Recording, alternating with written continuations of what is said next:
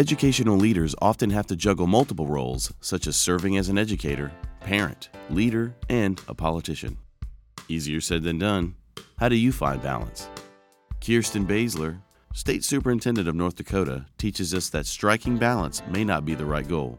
Her extensive experience as a 24 year educator includes being a vice principal, library media specialist, classroom teacher, instructional assistant, and nine years as a school board member make her extremely qualified to provide perspective. After five minutes of listening to Superintendent Baesler, you will be a fan. Enjoy.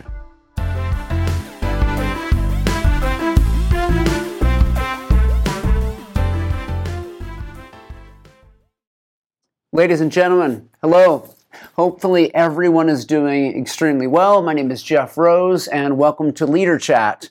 I will remind us that we're engaging in this in one of several ways. You're watching it live, maybe you're watching the recording video version, but I, am supposed to say this. It's almost the shameless plug, but this is a podcast that we produce called Leader Chat. And it's available on everything iTunes, um, Spotify, etc. So if you listen in that particular way, feel free to let us know how you feel about it. You know, rate us, leave us a comment. I guess only rate us if you like it. That's a joke, but we would love to hear from you. So, um, once again, we appreciate people listening. And I'm going to dive right in. This is a topic that I've wanted to talk about for some time. And this individual is a person I've wanted to talk to for a while. In fact, the first time after I met her, I thought immediately right after, I have to get her on a leader chat. And so I'm going to welcome her to the screen in a, in a couple of minutes. But um, the topic today is leading from the top and managing the politics of education. And as we all know, there are politics and education. You can't deny it. You have to figure out how you lead through it, and strategically so. So we have the perfect guest for that. Um, I'm going to be introducing Kirsten Baesler, the state superintendent of North Dakota. So, overseeing the education of 122,000 students in more than 450 buildings across the state. She was first elected in November 2012. She was reelected for her third uh, her third four-year term in November 2020, and um, she did so. Um, the, the, results were astounding on her on her in her favor. Before taking office in 2013, Superintendent Baesler had a 24-year uh, track record in the Bismarck Public School System, the state's largest school district, as a vice principal, library media specialist, classroom teacher, and an instructional assistant. Superintendent Baesler also spent nine years as an elected member of the Mandan School Board, serving as the board's president for seven of those nine years. Superintendent Baesler is a native of Flash, North Dakota. She lives in Mandan, I hope I said that correctly, North Dakota, and has three adult sons. Her sons are all graduates of North Dakota Public Schools and North Dakota University System institutions and have all returned and live in North Dakota to make that, of course, their home. So I guess bottom line, it's fair to say that Kirsten is a North Dakota local. Um, so let's welcome Kirsten. I am so thankful that you're here with us, Kirsten. Um, welcome today. Jeff, thank you so much for having me on. Um, it's a it's a pleasure and an honor to have this conversation with you today. So I, I say this to all of our guests, and we have these incredible guests, which makes this this show actually great. Um, what did I miss in the bio? I chopped it way down because when no. I it, it, it, it there's a really impressive bio you have, but you know I didn't want to read at the screen for the five minutes. So what did I miss? And maybe just tell us, update us how you're doing. You know, thank you. I think you hit the highlights. I think you hit on who I am and the important milestones in my life. I think it's important um, to recognize that that that I'm a whole person. That that I started as a as an instructional assistant as I was working my way through college. Had you know intended to become uh, I, my my declared major for my undergraduate was pre law. I'd intended to to move on to and go to, to law school and become an attorney. And then I started working as, as an instructional assistant in, in an elementary school. And I was thought I, my, my mission, my heart changed. It's like, that's the trajectory that that's, that's my calling, if you will. And so, and it, it because it's, it's a lot of different things. I just, rec- you recognize who you are.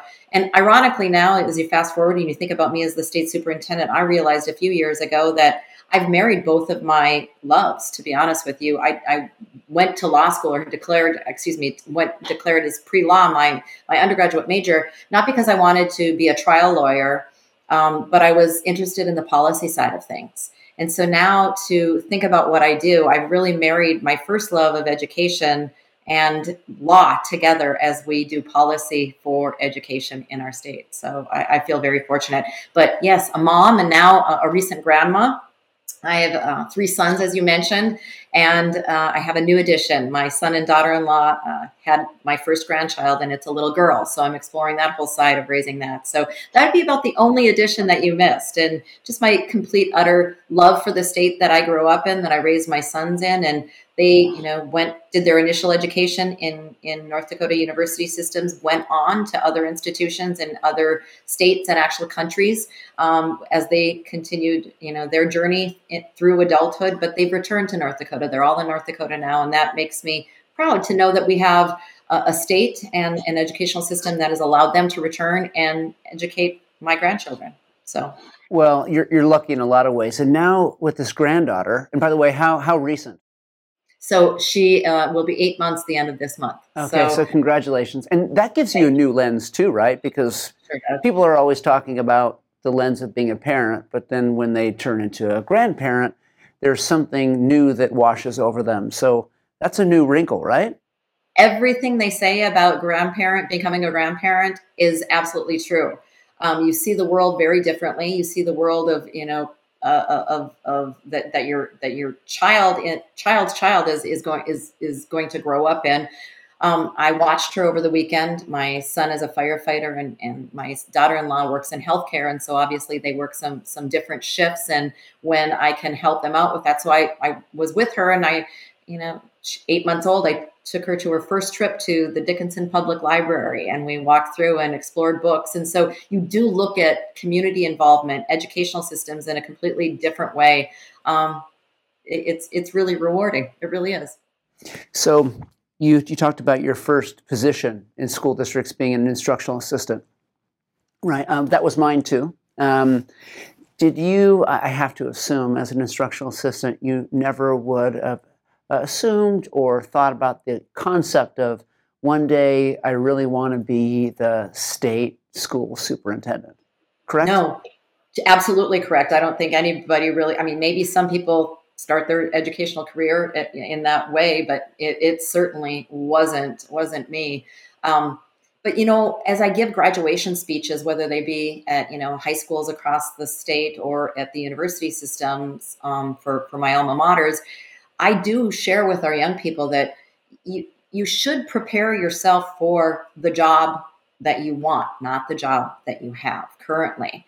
And also included in kind of the themes of my graduation and commencement uh, uh, uh, commencement addresses include the understanding that you shouldn't ask what you're going to get for this current job. Understand that when you're volunteering for something, when you're assuming new responsibilities within your school system or your career, whatever it might be, and in this case, in the educational arena, don't think about it through the lens of what will this do for me today, but what might this help me learn? What might this what this opportunity could lead me to who might i meet in this volunteer experience or taking on this this additional job of helping write the standards for your state framework. Who might I meet? What might I learn? And how might that prepare me for the next thing that I want to do or the next opportunity? What do they say? Luck is preparing yourself for your next opportunity. And that I've always embraced that. I, you know, I, I don't think people get lucky. I think they've just done a good job of preparing them. And that that was the course of my journey from instructional assistant to state superintendent and now um, president elect of, of the Council of Chief State School Officers, which is the national association, the national organization of state superintendents, commissioners of education, education secretaries.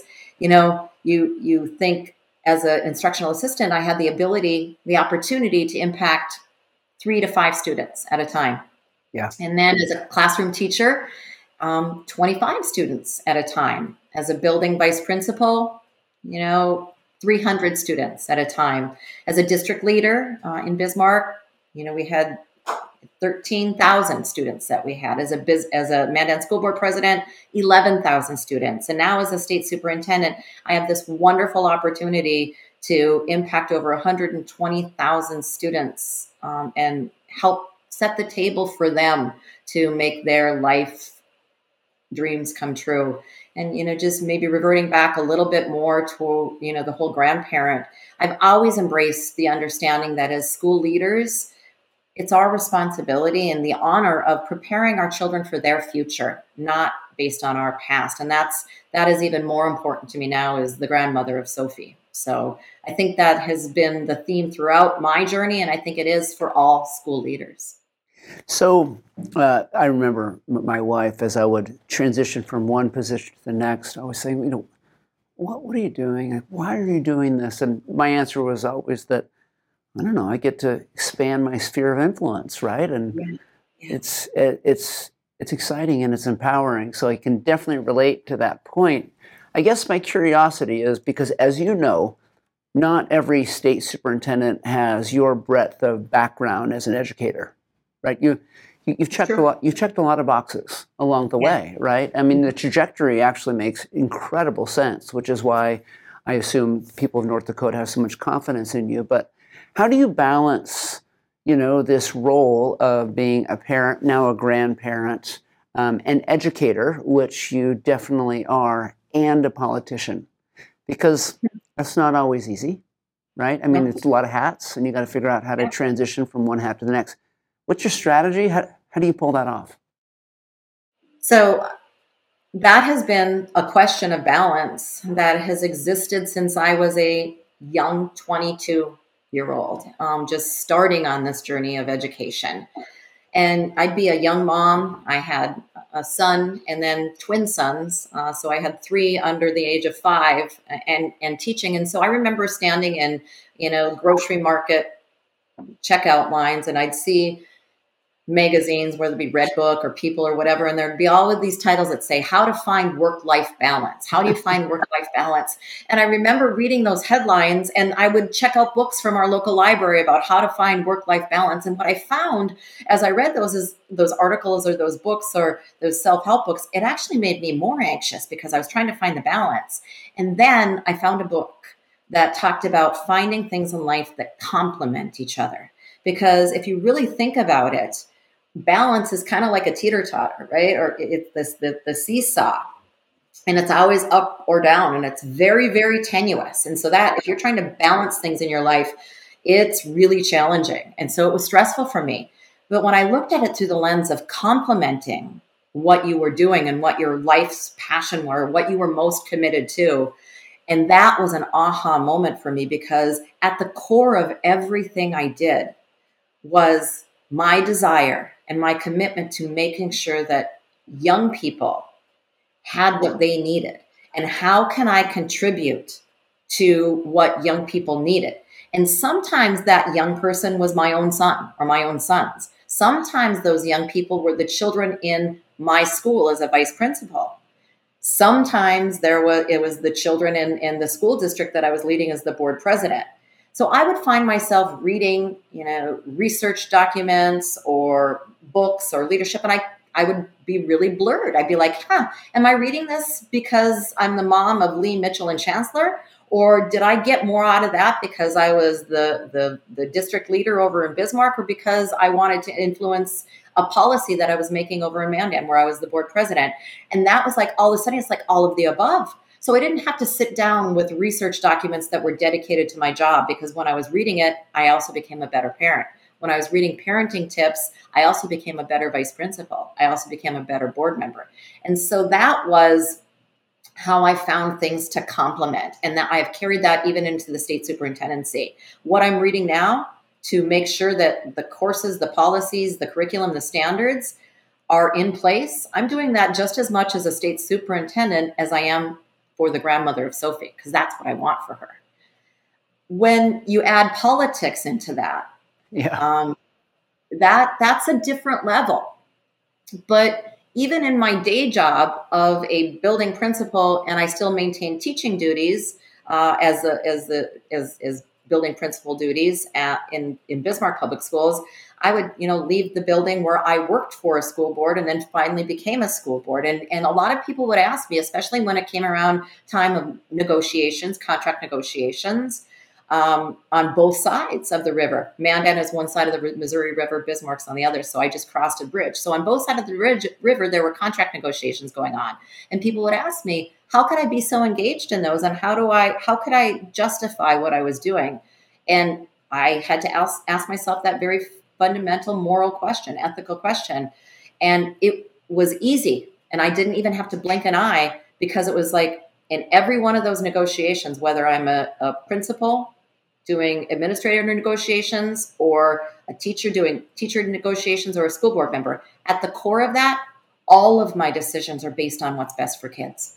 Mm-hmm. And this institution of education is surrounded, is centralized, and focused on our only mission is to ensure that we are serving our children so they can be successful. When you put that at the core of every decision and every statement that you make, it really is not about politics. It's about policy that's best for students. And so I've I brought that to every role and every position. So sometimes you have to understand that legislators or city council men who you create these county budgets with, they may not see that as their core mission. So you actually have to become political when you talk about find an argument that is important to them as well. And you when you can find that common ground that doesn't sell your soul to giving sure. up your priority of putting children at the center of your mission, then the politics really pale in in comparison. So oh, okay, so what I hear you saying is that that balance wasn't the right word, right? You talked about blending, and it sounds like you you understand that you need to change strategy sometimes based upon maybe the conversation or you know the task at hand, but your touchstone now remains the same. And yes. if that remains the same, then that creates that blending you described as opposed to try to balance it all because let's face it, that um, creates anxiety because it's not possible. right. And the further up you go, the challenge becomes more difficult um, because sometimes what's best for most children, students, isn't always what's best for a student or students. Right. And so the larger you go, the larger your system is, the larger you go into, you know, the higher you go into leadership from the top, the larger your student body becomes. And so those those are the most difficult decisions and situations and issues that I've that I've struggled with. And at that point in time, you really do then need to bring in a lot of partners to really balance and complement whatever decision and policy you're creating at that time. So so shifting gears, the the last couple of years now, um, I think it's fair to say it's been just brutal, right? Really, really hard. Of course, we could find the silver lining, but yeah. overall exhausting and yeah. really, really challenging. So my question for you is maybe just talk about the the impact that's had in North Dakota, as well as let's you know, round it up. What are some of your hopes for the future? I mean, going back to the Stockdale paradox, we have to deal with the brutal reality of today, but we can't lose hope in the end of the story. So, yeah. just talk to us about what it's been like, but you know, finish by talking about what are your hopes for the future. Sure. So, a couple things. It, it it's been brutal and it's been exhausting, both mentally and physically. I think the pandemic I, I described. I think there are two different types of people that are experiencing this pandemic. Those that are um, you know pretty bored and you know checking out how new bread recipes and you know taking up knitting and putting all together a lot of policies and and they're they're dealing with their own challenges and struggles and not to say that that's any easier or less challenging but it's just different eh, than those that are experiencing the pandemic with their hair on fire and every day is an is a new fire to put out and a new challenge and now a new variant that we're dealing with, and new CDC protocols. And that's where educators from top to bottom have been. They have, their hair has been on fire since March of 2020, responding, um, reevaluating, redesigning a system that was pretty static. And so I think what I've discovered is in order to keep up that pace, is, is we've talked about before, March, I mean, it's, it's January of 2022. This has been a two year marathon. And so, what we've learned is what I've learned as a leader is that you really do need to go to the balcony sometimes. You, you need to take your step, yourself out of, off the dance floor and go to the balcony and, and take a look at what's going on. And we as leaders, um, you know, at least in, and I think this is true of all educational leaders, I would say it's true of my region of the country, of the upper Midwest and, and the northern Great Plains, we work right alongside our parents, our paraprofessionals, our teachers, and we pride ourselves on being that sort of leader that we're not going to ask our teachers to do anything that we're not willing to do ourselves. But as leaders, you have to allow yourself to come off the dance floor and go to the balcony if you're really going to be serving your teachers and your principals and your districts well. So we have to do that. And sometimes when you go to that balcony, when I went to that balcony, what I realized is we all talk about needing to break down silos and really be a collaborative effort. There has never been a time that's been more important. We started to build that culture at the North Dakota Department of Public Instruction five years ago, where um, it wasn't, you know, the assessment office wasn't just solely responsible for assessment. Our academic support office wasn't just responsible for professional development and developing standards. We began to cross train five years ago, mostly out of necessity of being such a small state agency. We have 174 school districts, so we have 174 titles, you know, Title One applications, monitoring to do, but we only have 76 people total in our entire agency. Yeah. And so when you're talking about 76 school lunch programs, approval programs, all of those things, and now 174 ESSER applications. So out of necessity, we needed to cross train. And there is an, um, my assessment office could tell you just about as much about this child nutrition office as our child nutrition could tell you about our assessment office. And and because of that, because when I was able to get off the dance floor and into the balcony, I realized that we needed to really put that to use and leverage that our cross training and our knowledge, our director's knowledge, our office team members' knowledge of each other's work, which allowed us to have people tap out, really intentionally tap out and disconnect. When we could see that our school approval office was running themselves ragged, approving 174 district ret- return to learning plans in order to get kids back in school.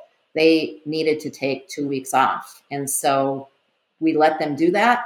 And somebody from accountability stepped in and said, Hey, I got this. I got this. And then in turn, they came back refreshed. And that's been a very cyclical thing. So that that I think is is what has been our experience. And in that same way, I think that's what I'm seeing from our local school leaders as well. What I hope for is that because of that, we've become a stronger team. We've been much more knowledgeable and we've created the opportunity to do, to create some systems of innovation that I don't know would have existed before. Everybody has said K 12 education as it's existed for the last hundred years needed to be disrupted. And oh boy, did we get a disruption. And so I do think that we have leaders out there, school district leaders, building leaders, classroom leaders, certainly at our state agency, that are developing the mantra and identifying that understanding that we can't do this alone. If we would have done it, if we could have done it alone, we'd have probably done it before. So we are getting so much better at identifying when we're the Batman and only we as school leaders can do this. And when sometimes we're the Robins, it's like, wow, no, public health, we need to take the lead from you.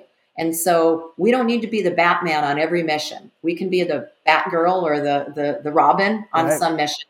And recognizing, especially as we enter into more issues like social and emotional, we need to understand that we can't continue to grow K 12 systems but really rely on our partners in state government and our partners in local community health, public health, even you know healthcare systems um, to help us um, address the issues of the whole child and their families.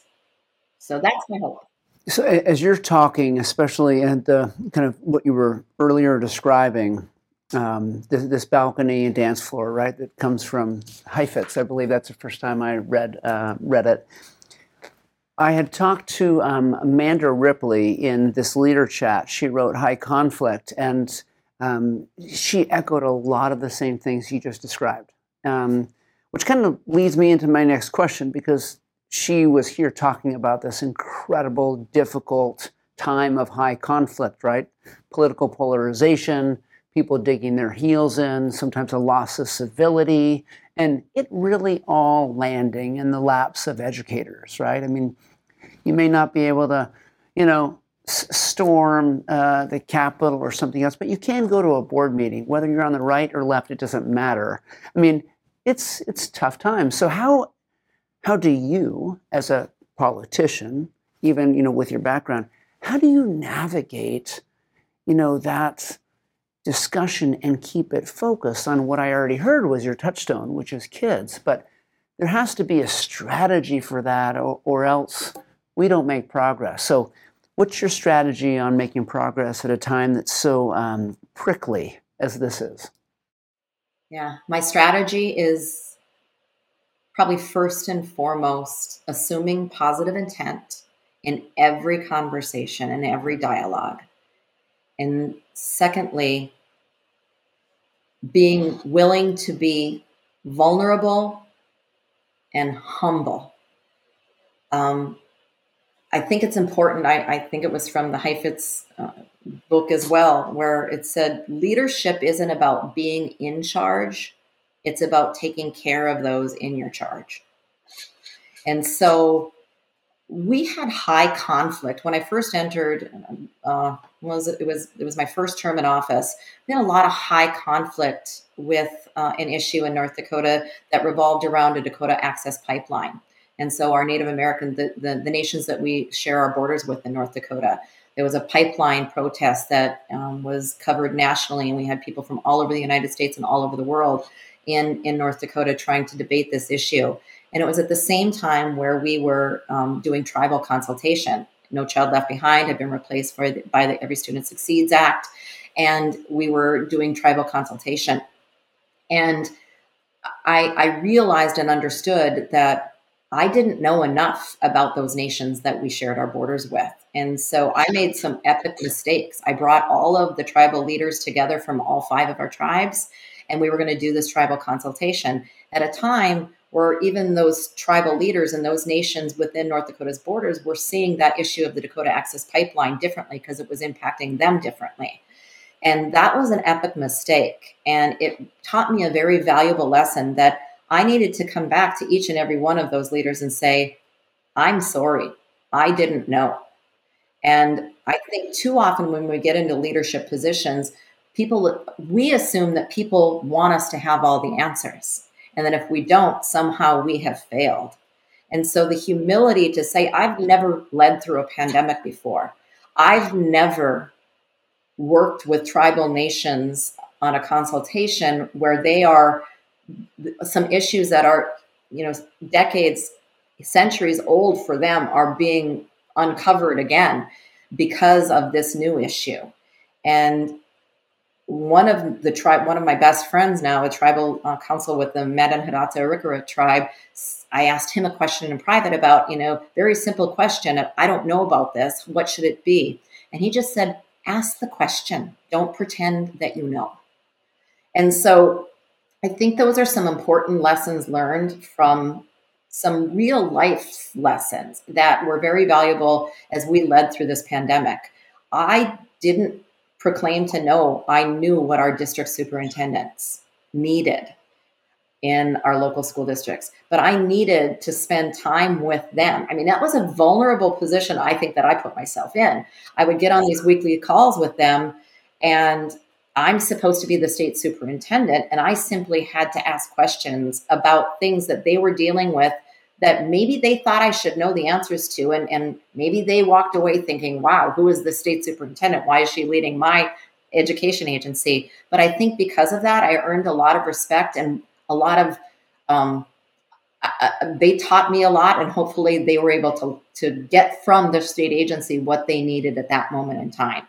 And so I guess that's how I, that's the, that's how I lead through those really hard hitting, very volatile moments is with humility and assuming that when those local superintendents and local building principals were asking me those tough questions, it wasn't because they wanted to damage me or be disrespectful or even catch me or get me in a gotcha moment, but assumed positive intent that they really needed me to know this and they really needed me to know that that was their question. So I could say, I don't know the answer right now, but you know, Superintendent Johnson, I'm going to find that answer out for you and I'm going to find whatever resources I can get to get you the help that you need. So, well, when, when people um, are panicked, when they're frustrated, when they're angry, um, it's not apathy, is it? Right? They, no, no. They, they are coming because um, they have emotion because they care. Whether yes. parents are upset about this or about that, regardless, they're upset because they care for their children, yeah. right? And so, if yep. you can take a step back and say, even if I agree or disagree, it doesn't matter. They're here because they care. And then, by the way, that's where we agree. Let's start there, right? Exactly, exactly. And, you know, we've had this nation has had so many extremely um, passionate conversations you know the common core smarter balanced assessment sure. PARCC assessment. And and that was my first term. And so all of those things occurred my first term. And and people were really passionate. And that's that's exactly when i was first elected to the school board somebody a, a veteran school board member said to me there are only two things that will get a normally reasonable rational person a little bit crazy and go from zero to 100 in less than 60 seconds. Anything having to do with their money and anything having to do with their children. And on this, in a school board or in a school system, you have both. And I thought, hmm. So that helped me set my mindset of assume positive intent. They just care. And I guess I'd rather have a parent that cared come to a school board meeting than have a school full of children whose family didn't care. Right. And maybe they don't care the way you do or agree with you, but they want the absolute best for their child and their community. So, so I have this term I call judging up. And mm-hmm. um, I, I realize I do this as a, in the education world as a teacher, I had a very strong opinion about what was being done or not being done by, say, our, our principal or school administration. then when I became a principal, I had very strong opinions about what was happening at central office and et cetera. Um, and I would just judge up. And then we just continue to do that, and I fall into that trap every day. I judge up. But you don't actually know what it's like until you get there, right? And then when you get there, the higher you up as a leader, the more lonely and isolating it actually is because fewer and fewer people can relate and understand. So, um, as judging up just happens, um, don't try to debate whether it does or doesn't. It just does. Just trust me. You know yeah. that. So, in your position, I guess what would you want people to know about what it's like for uh, because being vulnerable is a good idea. We agreed on that. So, yeah. in, in a vulnerable state, what would you want people to know about you as it relates to the kind of judgments you see them making?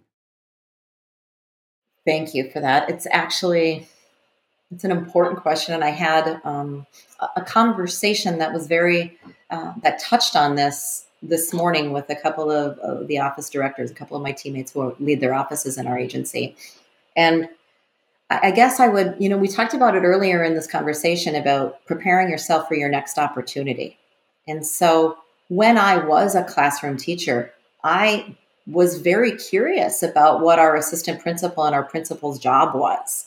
And so be curious about what that next level up is. And not because I ever thought I wanted to be an assistant principal or a principal, but I knew I wanted to understand what they were dealing with so I could help make sense of what was happening in my own life. So I could if nothing else, just explain it to me, help me understand why I was needing to switch reading curriculums or why I needed to suddenly do math differently in my classroom. And uh, then when I was a building principal, what was going on at central office and what were the things that were coming from the state to our district's office? And then when I went to the district, again, so I was always being curious up. And one of the things that I that I think that I want them to know is, and, and now as a state chief, I have made it my goal to help understand what Secretary DeVos was dealing with, now what Secretary Cardona is dealing with, and understanding that, wow, I'm really impatient that they didn't get the regs out and the guidance out on the new ESSER, the ESSER 3, as we call it in North Dakota, that they just got that guidance out in January. I'm frustrated by that, but I understand that, wow, Secretary Cardona didn't get confirmed until March of 2021 had a whole new team that he had to first find and then onboard and then deal with you know senate approval and so when district leaders are frustrated with the state administrative office that they understand that I sometimes too am frustrated with my next level up. And when I ask them to fill out reports that make no sense to them at all and have a deadline that is constantly moving, that's likely because I just had a deadline move on me because I have SEA reports that are due to the US Department of Ed by a certain debt in a certain format. So when that comes down to me, then I have to push that down. So I hope they understand that my service is to them as school district leaders so they can serve their building principals so they the principals can serve their classroom teachers so ultimately we can get to our students yeah. and that's our that's our goal. So I hope they understand that it isn't because I just sit at the SEA or anybody at the team sits at the SEA agency at, at the tower is what we call our capitol and think about, you know, ways that we can just collect more information to collect more information. So I encourage everybody to be curious about that level up and help understand what's going on there, if for no other reason, just to help you be at peace with it or to understand it and wrap your mind around it. So yeah, you're not you're not taking naps. This is not the right. reason, right? That you. right. So exactly, exactly. So I asked this question of of most of our guests. Um, we provide this content for members and beyond. Um, which is information to them. But the majority of our systems are roundtable processes. We say circles are better than rows. So if you and I were to pretend we're sitting around a, a, circular table with educational leaders around it, and you were to provide them with just kind of brass tacks, here's some pragmatic advice I have for you right now. What would you What would you tell them? I would absolutely say I love that analogy of circles are better than roads. Um, I would say listen, really, really listen. Um, a friend of mine, uh, the D- Department of Human Service executive director in North Dakota, says I have more cabinets than an average kitchen does. And I do. I have a lot of cabinets, and these are not formal um, boards or formal councils, but I create a lot of kitchen cabinets of my stakeholders, my customers. And it's because when I say listen more than acting, I am not one to create a plan. I think it's important pragmatic advice don't develop a plan and then go to your partners and say, hey, will you partner with me? Because that's not partnership. That's you asking them to support your plan. When you have a problem, sit down with the stakeholders or you have an issue or a, a, a, not a problem or you know something that needs to to have a solution or uh, develop a better way of doing things bring those stakeholders around in a circle and say, hey, this is what I need to get out of this. What do you need to get out of this? And then develop the plan together. You're going to get angry. You're going to get frustrated. You're going to get a, maybe a little, you know, you're going to need to roll up your sleeves and get sweaty and, and sometimes dirty. You might even walk away from that circle at some point, but go back because when the plan that you create with everybody involved is finally created, all of your stakeholders are immediately going to own it. So I would say get in circles more often not just leadership circles, but planning circles with those that are being impacted and develop a plan. And if you don't, don't call it a partnership. Call it, can you embrace the plan that I've developed? And just call it what it is. Yeah. So. Well, Kirsten, North Dakota is in good hands. I, I am so thankful for this opportunity that, that we had here today and this, this, this, this, this perspective that you provide. It's, it's gold. And uh, I really appreciate your time because I know um, you have little of it. So thank you. Thank you for the work you do. Thank you to Cognia for providing this platform. I think it's an incredibly great idea to have, as you said, the further up you go, there's fewer of you. So to provide this forum where leaders are helping leaders, that is gold. So thank yeah. you for committing to that. Thank you so much, Jeff. Thank you. I look forward to our next chat. I do too. Ladies and gentlemen, so now you know. Now you know why. The first time I talked to Kirsten, as soon as I was done off that telephone call, I thought, we need to get her in a leader chat. Um, she is clearly a wise and focused leader. And in the meantime, ladies and gentlemen, thank you for everything that you're doing on behalf of our schools, communities, and most importantly, our kids. Be well.